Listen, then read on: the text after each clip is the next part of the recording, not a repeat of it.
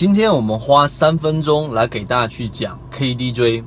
KDJ 是一个非常原始的一个传统技术指标。然后呢，在如果经历过零八年的、零七年的那一波市场，然后呢，市场冲到了六幺二四，然后呢，甚至于往下打的过程当中，在零八年啊打到幺六六四，依旧还是有人在下单边下跌的行情里面依然是能够赚钱。为什么？其实他们更多的就用到了技术指标里面的 KDJ。今天我们就来讲一讲关于 KDJ 的一个简单的一个使用，并且是最具有实战意义的。首先，KDJ 它是一个源自于期货的指标，然后呢，它的操作更加倾向于短线，它有别于 MACD。MACD 呢，它就是啊偏中线，所以它比较迟钝。那 KDJ 呢，它就比较灵敏。同样。它的缺点也是它太过于灵敏，所以 KDJ 是源自于 KD，那 J 值呢，只不过是用了一个公式，让它更加进行一波处理之后，能跟更加贴切股价的一个波动。所以 KDJ 呢，往往是用于啊做个股的超买和超卖的一个判断。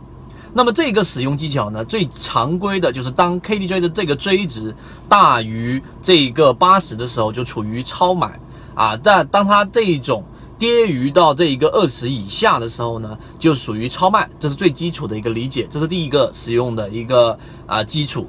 第二个就是当个股已经处于高位的时候，KDJ 的 J 值如果拐头向下，那么这就意味着个股已经处于超买的一种卖点，这个时候要果断的离场。那因为它过于灵敏，所以呢，它你要去使用好 KDJ，你要避开一些情况。首先，第一个避开连续盘整，也就是个股的波幅是波动的这个幅度是很小的。那么这样的个股你要避开掉，这是第一个避开的方式。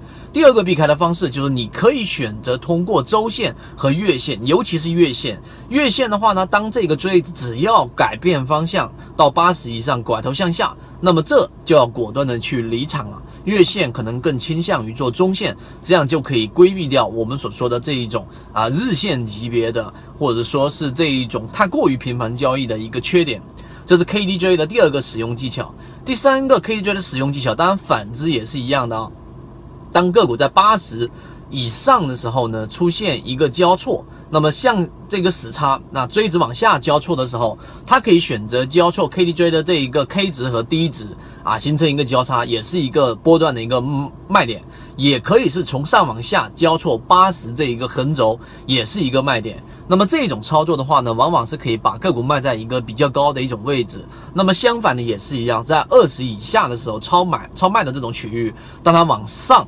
哎，拐头向上了。如果说是月线级别，就是一个很难得的一个买入的一个点位。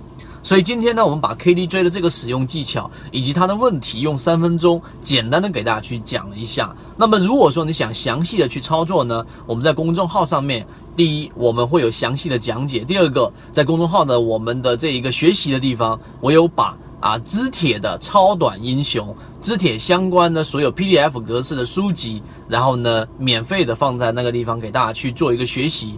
其实最简单的，在我们直播过程当中，我们就是希望能够把一些实用的、有效的技巧。分享给大家，所以呢，由于直播平台的原因，我没有办法在直播平台这个位置给大家去做分享，所以我放在公众号这个位置。如果说你想去学习好 KDJ 这一个短线使用技巧，你可以去看一看知铁，因为知铁的经历在这个地方上，我就不用过多的去阐述了。如果想做短线，可以从这个角度去进化一下自己的一个内容。直播平台的原因，今天没有办法去给大家去啊公布公众号的位置，知道人互相转告一下就可以了。今天讲的是 KDJ，希望对你有所启发。好，各位再见。